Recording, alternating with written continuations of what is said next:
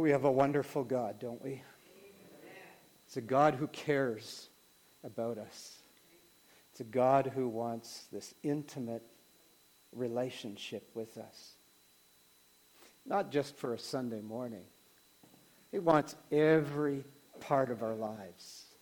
He wants to be involved in everything. And, and he wants us to be involved with him as well.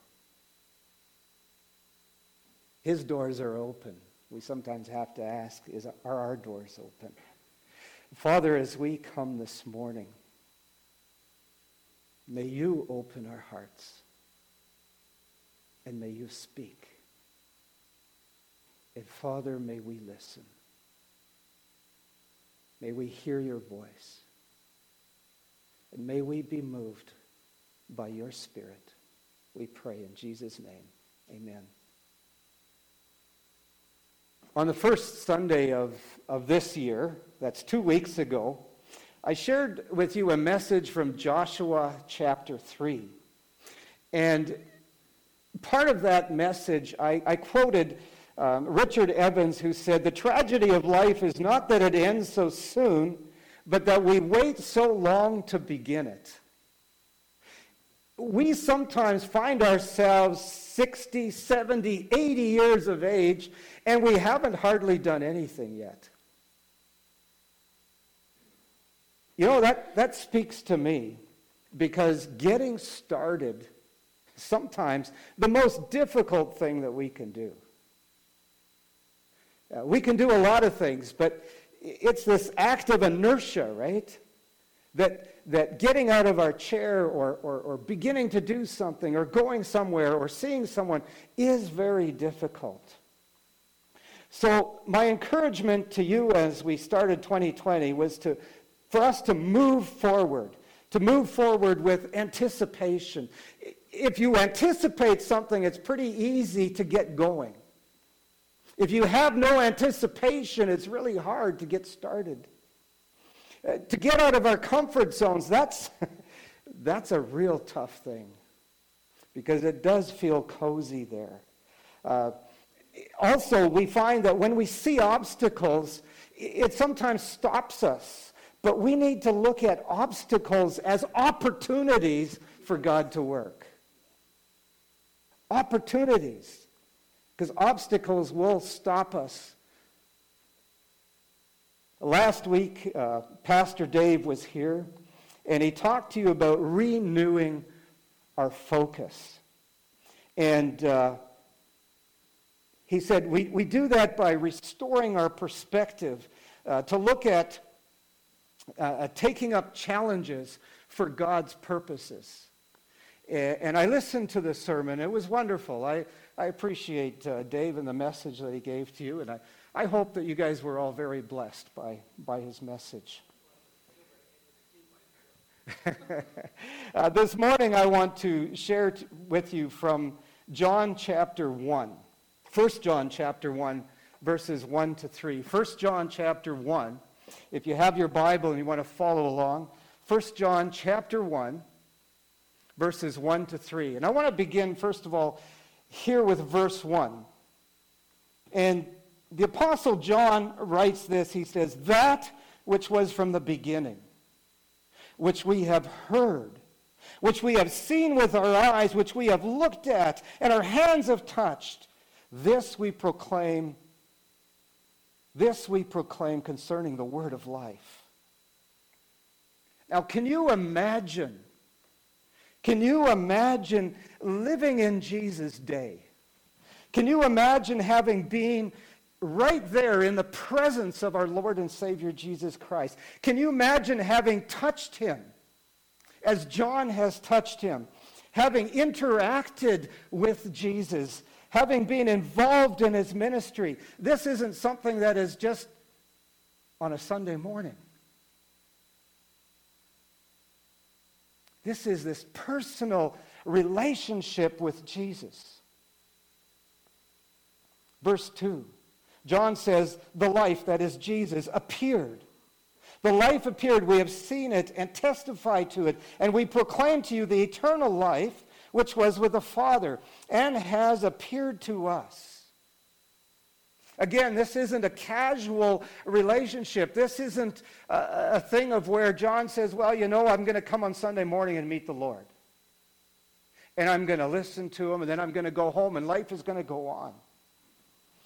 What, Paul, what John is talking about here is a real personal relationship and inter, interaction with the Lord Jesus Christ. Daily, yes interacting with everything for three and a half years, or approximately that time. John was with Jesus every day. He knew when Jesus got up. He knew when Jesus went to sleep. He knew when Jesus was praying. Vice versa, Jesus knew everything about John. John knew everything about Jesus. Verse 3 here, John says, We proclaim to you what we have seen and heard. We proclaim to you what we have seen and heard. And then he has these words he says, So that, so that you may have fellowship with us, and fellowship with the Father and with his Son, Jesus Christ, so that you may have fellowship with the Lord and with me, us fellowship as a whole. Not fellowship with people, not fellowship just with God, but fellowship in unison together, us and God. Wow, that's, that's profound. I want to concentrate this morning, or focus this morning, on verse 3. On verse 3. And I want to begin with something that I think most of us can relate to. Most of us do have a driver's license, right? Sometimes. Most of us. Most of us have had a driver's license. If we don't have one right now, we have had a driver's license. And most of us have owned a vehicle, right? At one time. We all probably, if you had a driver's license, you probably had a car, and you probably remember that first car that you owned. Anybody remember the first car they owned? How can you forget, right? That first car that you have owned. We have these real vivid memories of this first car that we have had because this first car was freedom. You got into your car and you drove, or your vehicle, and you drove wherever you wanted. You now had the opportunity, instead of taking miles and miles of walking, now you could go hundreds of miles, even thousands of miles, driving wherever you decided to drive. And for some of us, this first vehicle was our prize. It was, it was our dream vehicle. You know, we, we, we, we dreamt of that vehicle. Uh, well, then again, there were some others who, whose first vehicle was a clunker, right? Still, there's this vivid memory, isn't there, of, of this first vehicle you had. But no, member, no matter how many times, um, how, how many of you remember your first vehicle or still, I was, that's what I was going to ask. How many still have their first vehicle? Nobody, right? Things change, right? Uh, life changes. Uh, needs change. Uh, but there are some things that don't change. And whether we have our first vehicle or a second or third or a tenth vehicle, um, all of our vehicles still have something that is very essential. Uh, you know, our dream vehicle or our clunker uh, it, it had some things that, that enabled us and empowered us to do the very things that we wanted to do. They all had uh, fuel. You, you, needed fuel in order to drive from one place to another. Uh, you needed tires. You also needed to have a steering wheel and brakes and a throttle. You needed an engine. All of these things are essentials, no matter whether this was a dream vehicle or a clunker. And no matter what the vehicle needed then, the vehicle that you drive today still needs the exact same things. They're important. So it doesn't change. There's, there's essentials that don't change over time. The church is like that. There's essentials in the church that don't change over time. Most of us are probably not attending this church as your first church. How many of you are here for the this this was your first church? Your first church that you attended. Nobody. Interesting, isn't it? Nobody still has their first vehicle. Nobody still has their first church. All kinds of things have changed over the years. However, there are these essential things that never change. And they never change because they're there to keep our faith, uh, to keep our faith alive, to keep our faith vibrant, to, to, to uh, allow us to stay on the road to fulfill God's purpose in our lives. There are these things in the church that are so important. If we go back to our vehicle, we find that vehicles take us from one place to another. If you own a vehicle, you know just how important these essentials are in your vehicle. If you have a flat tire, you're going nowhere. nowhere. That's right. Um, it, your, your journey will come to an end. If you get into the driver's seat, you have a purpose. And that purpose is to go from point A to point B. You have a destination in mind. But if you get into your car or your vehicle and you don't operate the essentials, the steering wheel, the gas, the ignition, where do you go? Nowhere. If you get into your if you don't get into your vehicle, where are you going? Nowhere. Nowhere. Again, here, here's a comparison, isn't it, to the church. If you come into the church and you do nothing, where are you going? Nowhere. If you come into the church and you want to participate, but you have no destination in mind, where are you going? Nowhere. This is something that very often happens to people in a church. They, they come, but they don't take hold of the essentials. The church of the Lord Jesus Christ is a vehicle that God wants to use and is using. The church is a vehicle that God is using. The church is designed to be a rescue vehicle.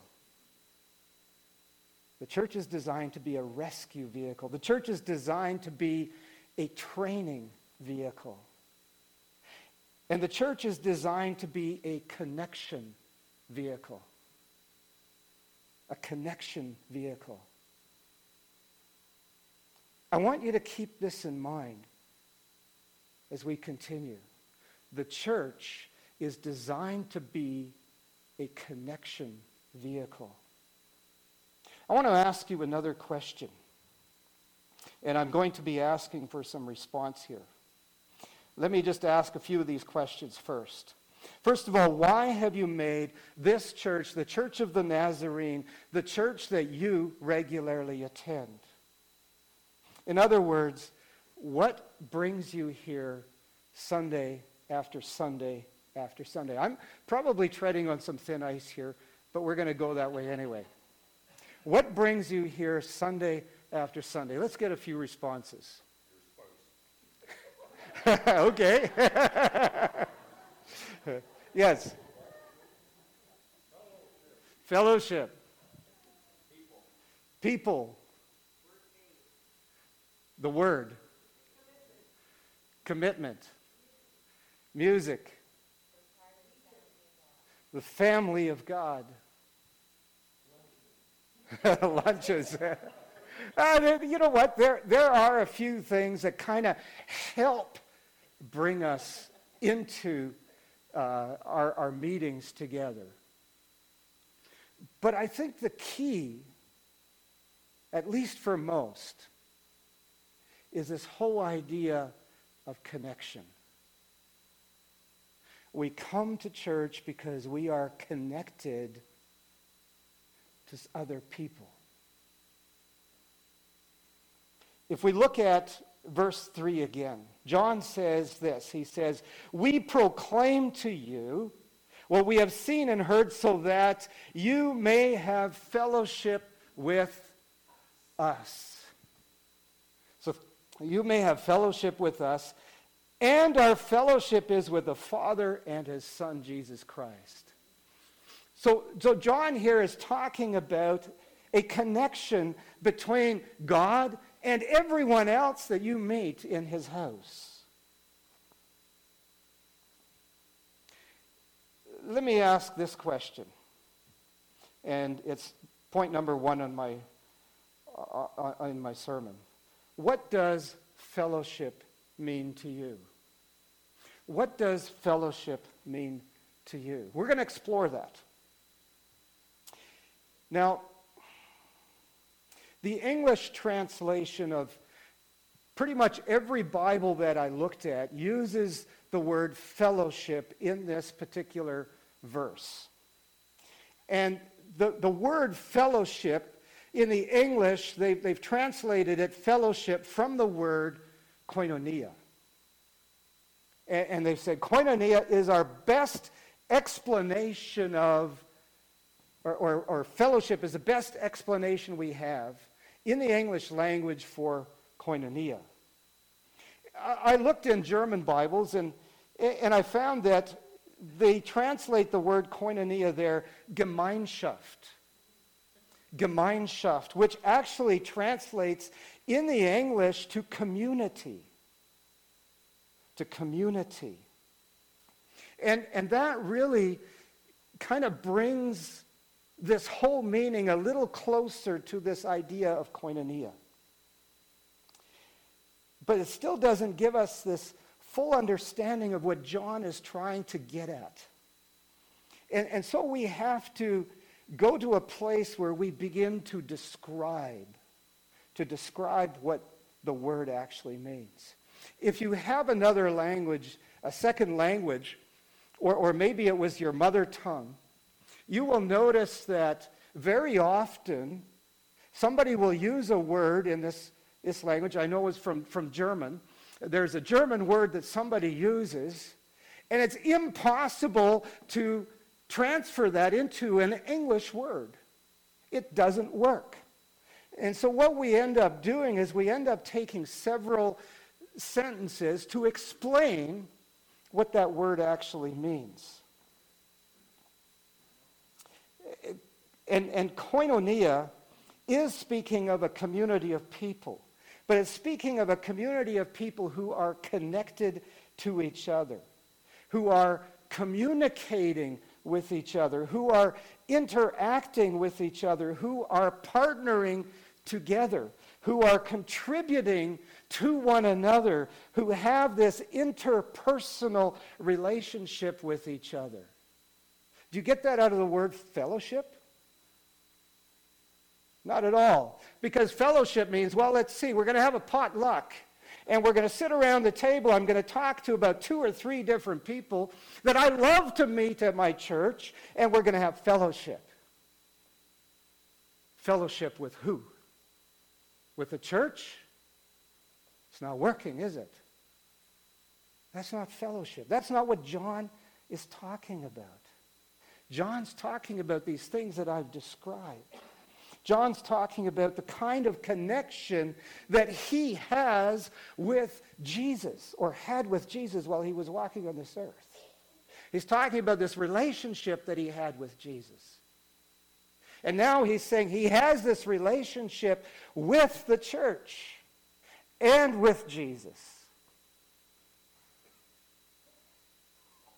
His desire is for us to get it to be brought into the same kind of relationship that he had or has with God and with the church. Now, the question, of course, is how does fellowship happen? How does fellowship happen? koinonia is about sharing community, sharing a common bond, share, a bond, sharing our lives together. It's about living, it's about breathing, it's about sharing everything with one another in God's family. If we look at this passage in the New Testament, we find that this passage is outside of the gospel message. This passage is probably the most important passage in the New Testament. Outside of the gospel, this is the church. The greatness of this passage is found in this key word, koinonia. I want to uh, explore that further. I want to show you. Acts chapter 2, verse 44. Acts chapter 2, verse 44. This is one of the key passages that supports 1 John chapter uh, 1, verse 3 here in, in chapter 2, verse 44, scripture says, all the believers were together and shared, or, ha, together and had everything in common. Now, as I looked this up, I found that some Bibles don't have everything in common. Some Bibles have written down shared. They shared everything. Uh, the root word, the, Uh, or the, the word that is used in this passage is koinos, which is the root word for koinonia. That's, that's where the word, we get the word koinonia. And it really explains some of the things that are taking place right there in Acts chapter 2. It was Christians who were having this kind of relationship, this koinonia relationship with one another. They were sharing their lives with one another. They were sharing their re- resources. They were sharing their responsibilities with one another. and again, it has this whole idea of communicating, of, of connection, of interaction, of contribution. It, it, it's bringing it all together into one. Uh, we remember a, a, number of weeks ago, I, I shared a message before Christmas about the unity that Jesus was praying for for his church. It has a connection there. In verse 36 of this same passage in Acts chapter 2, 46, uh, Scripture says, every day they continued to meet together in the temple courts. They broke bread in their homes, ate together with glad and sincere hearts, praising God and enjoying the favor of all the people.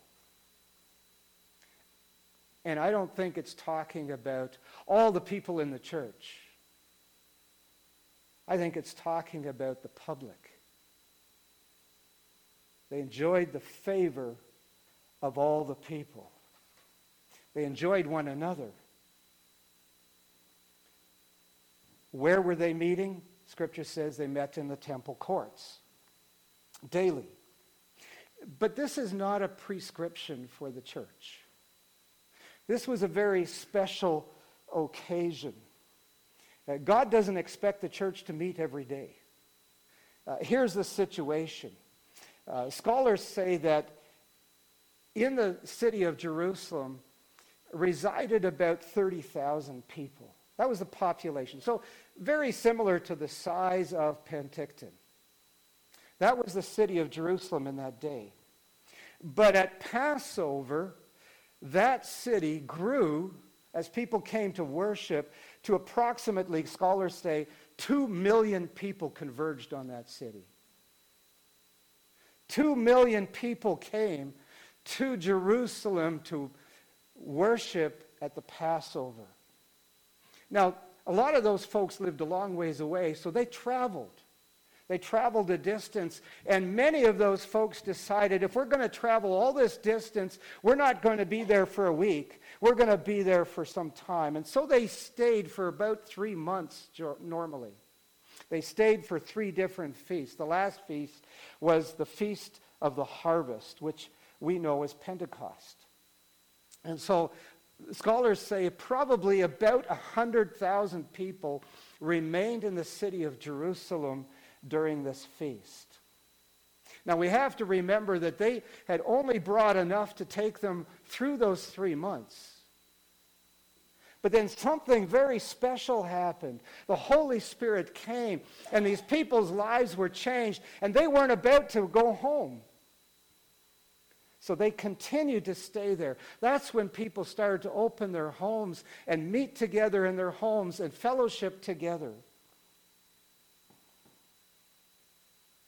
We have similar kind of things that happen. Uh, not exactly in the same sense, but we do have what we call these church conventions.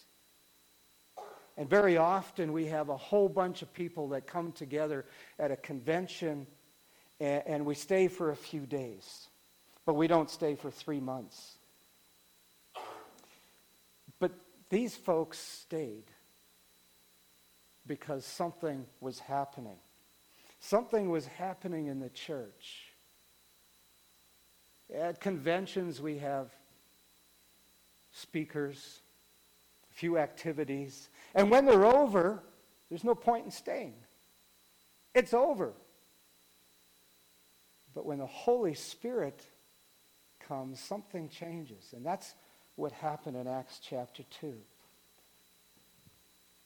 There was a relationship that began amongst a small group and they interacted with one another. And it began to grow. In big groups, such as worship service, we still have what we would consider commonality. We still have a time of sharing. But the focus in our worship services are to worship the Most High. Our focus is on God Most High. Our focus is to stand before Him in awe and pay homage to Him.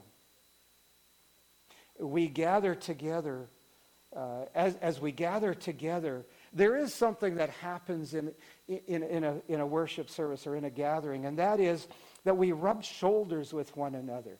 I mean, you're sitting right next to somebody, right? You, you can't help, especially if the, the pew is full, you're going to touch somebody.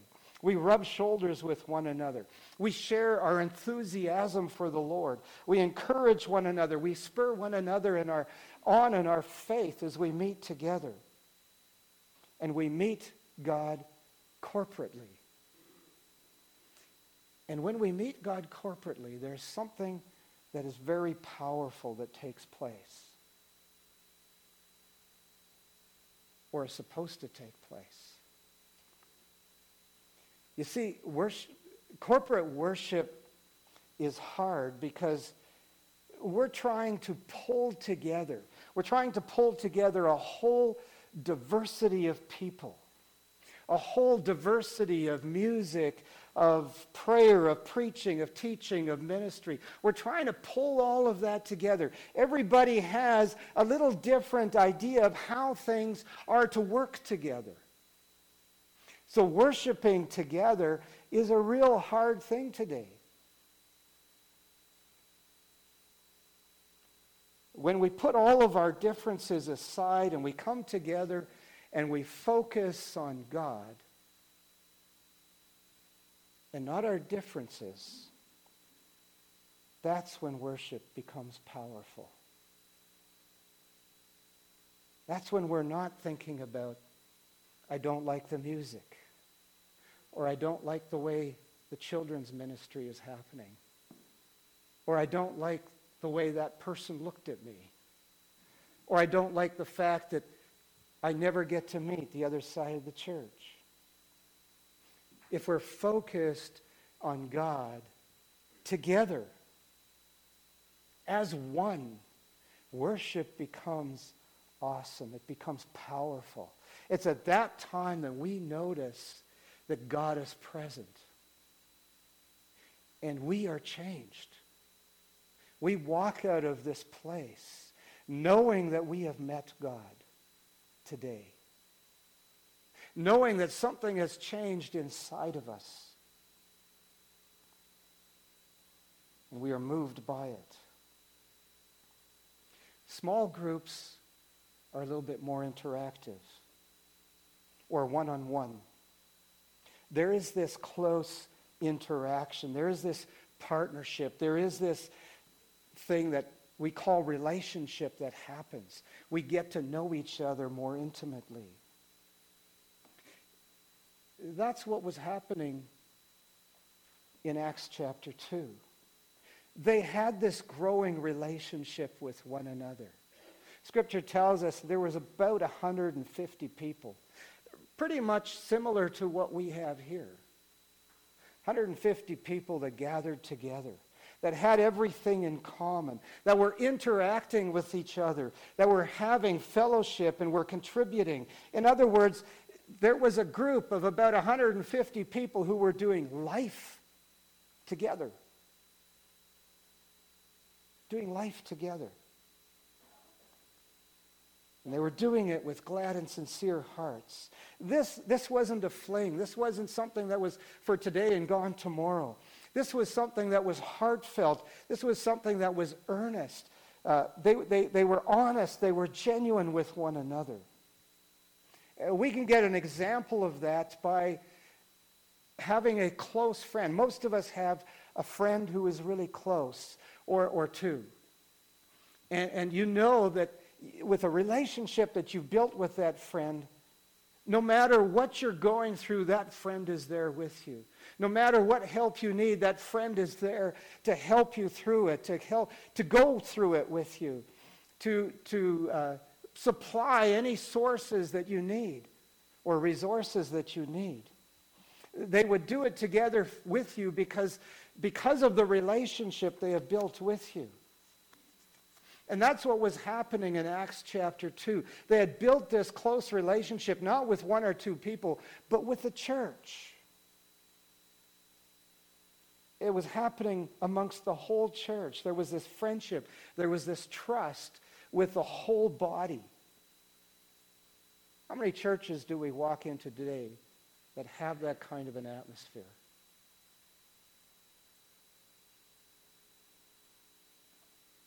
Verse 47 says, They were praising God and enjoying the favor of all the people. Of all the people. Yes, it began with a small group, but it began to expand. Began to expand because of what they were doing. We might ask this question Why do we need this fellowship? Why do we need this fellowship? We have to remember that just months prior to all of this happening, Jesus' ministry had come to its, its peak. And at its peak, he had the greatest amount of opposition. And it came to the place where Jesus was put on trial. And the whole assembly that gathered there in unison shouted, Crucify him! Crucify him! They stood against everything that Jesus represented. And they put him on the cross. There was great opposition against this movement when the disciples, after Jesus' death and resurrection and ascension, the disciples were together. But there was fear. There was fear because of the opposition that they were receiving from outside, and they locked themselves behind closed doors. That's where they met with one another. Today, there is still a battle against Christianity. Our faith, our values, our principles are being attacked by a depraved secular culture.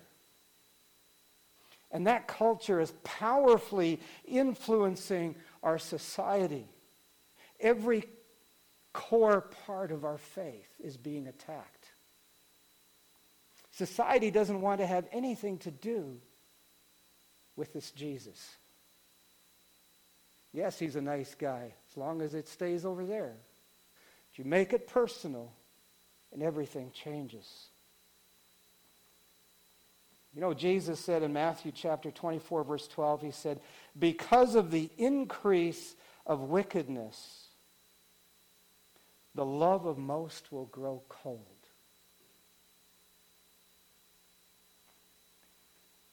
The World Economic Forum says this The two top epidemic mental and physical health illnesses are depression and anxiety. Depression and anxiety. This is a global epidemic, they say. Next in line are alcohol and drug disorders, followed by bipolar disorders and schizophrenia. This is what sin does. This is what opposition to God does. Another expert says we face what has become an epidemic of anxiety or disorders, and he says we must confront the social conditions behind it. Why are they there? There is this pressure that comes from society. Uh, we, we have this, this epidemic because of the distortion in our society, because of our electronic world that we are living in today. Our, our world is self centered, it's, it's being pressured from all sides.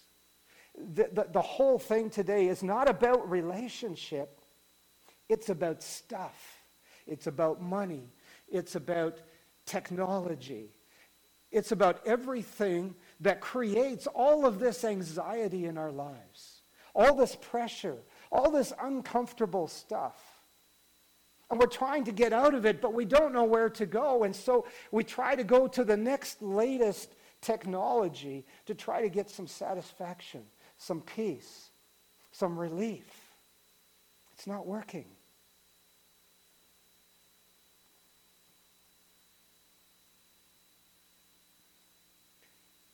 Society is setting aside its intimate interpersonal relationships with one another. And the sad thing is, is that it's creeping into our churches. It's creeping into our churches. We are becoming like our society. But there is hope there is hope. I want you to imagine with me for a few moments, if it's possible. Imagine with me us having come into this room this morning and knowing far more than just our names. And some of us don't even know. I don't know all of your names. But some of you have been here for a long time and don't know all the names of the folks here. But can you imagine coming here and knowing more than just names, knowing each other's attitudes and interests and goals, knowing each other's strengths and weaknesses, uh, having spent open, personal time with each other? Not just an hour here or a day here, but weeks and months and years with one another having become good friends. Uh, you know, good friends, they can agree with one another. Good friends can disagree with one another. Good friends can argue with one another. Good friends can say hurtful things to one another. But good friends also forgive one another. They talk about their issues and they say, it's all done, let's move on. It's no longer important. Our friendship is what's important.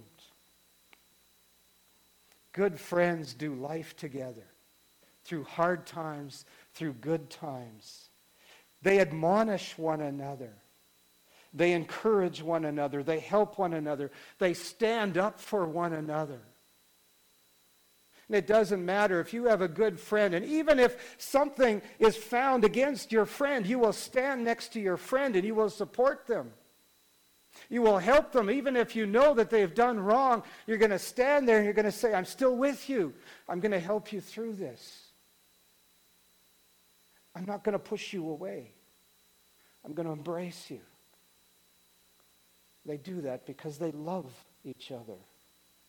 If this were happening here at the Church of Nazarene in Penticton, what would happen to you? If we had this kind of relationship, what would happen to each one of us? What would happen if people in our community got wind of the fact that we have this wonderful relationship with each other? What do you think would happen? Some response. We would grow. Why?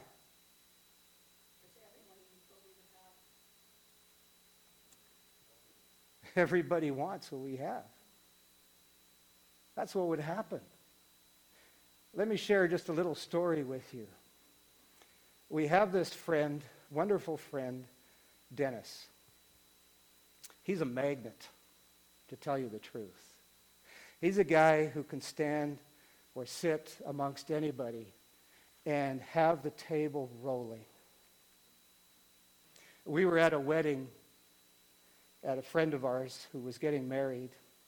And at this wedding, we were sitting at the table, a few of us that came to Lloydminster for this wedding.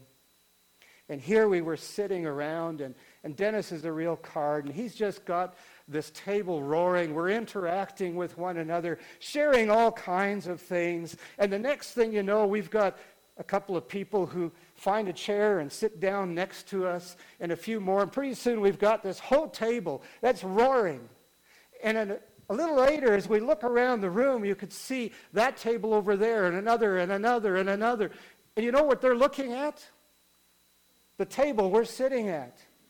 And you know what's on the mind of every person? I want to be there. I don't want to be sitting at my table. There's nothing happening.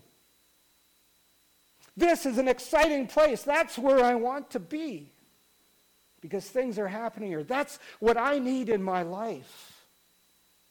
You see, people are watching you, they're watching the church of Nazarene. They've got their, whether you notice it or not, they might not even notice it, but they're still watching. And people are looking for love. They are looking for a relationship. People are desperately looking to be accepted, to be valued, to have a place where they feel that they belong, where people care about each other, where people are willing to go the extra mile for them. That's what people are looking for. If we look at Acts chapter 2, we find that this was the norm of the first church. This wasn't extraordinary. This was the norm. And Scripture tells us in verse uh, Acts chapter 2, verse 47, and the Lord added to their number daily those who were being saved. There were lots of people that gathered around there. But when they gathered and they experienced what this little group was experiencing, says the Lord added to those who were being saved. It's not that those people were saved when they came into the church. It's the fact that those people saw what was happening between the people who were worshiping together and fellowshipping together and doing life together, that they were convinced that this is God, the Lord Jesus Christ, and they needed him. They came to realize it not because they entered into the group, but because they saw what was happening inside of that group.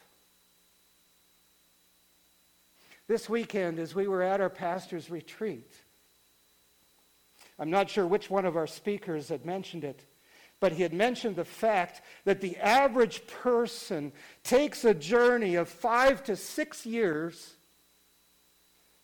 in coming to faith. It takes five to six years for a person to begin his journey toward God and finally comes to that place. It's because of all the things that they experience until they get there. It's when they see the people of God as one, working together, loving one another, caring for one another, that they came to faith. I want to give credit where credit is due. Because I know that there are families in this church who are doing and giving and working on koinonia. They're doing it. And I want to encourage you, those of you who are doing it, don't give up. Don't stop.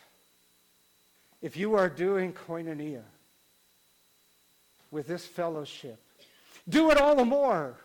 Do it all the more. Be infectious. Be contagious so that others will begin to do exactly the same thing. It will make a kingdom difference. We're not talking about a church here, just this small group. We're talking about the kingdom of God. God doesn't care if there's 50 people here, or 150 people, or 250 people in this church. What God cares about is what we are doing out there. That's what's important to God. He wants to see our worship conducted in a way that gets us excited about what He is doing in here, through us, out there.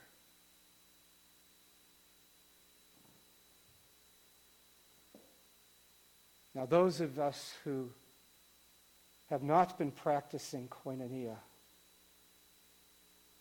we have a decision to make. We have a big decision to make. And the question is this what kind of a church are we going to be? What kind of a church are we going to be?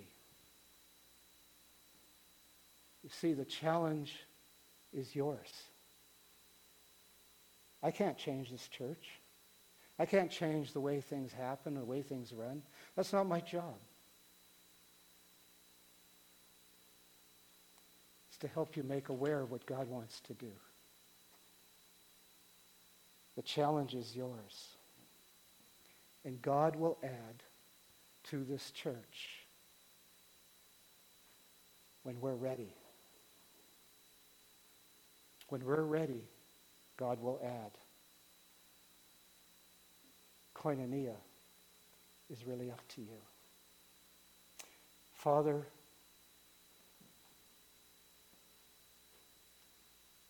it's amazing. There are so many wonderful things that you do amongst us and in us and through us. But you have given us a mission. You have given us a responsibility. You have given us every resource possible. And still you say to us, it's your choice. It's my choice. It's our choice. Lord, may my heart be right. And may my heart choose you. May my heart choose your family for your kingdom and for your glory. We pray in Jesus' name. Amen.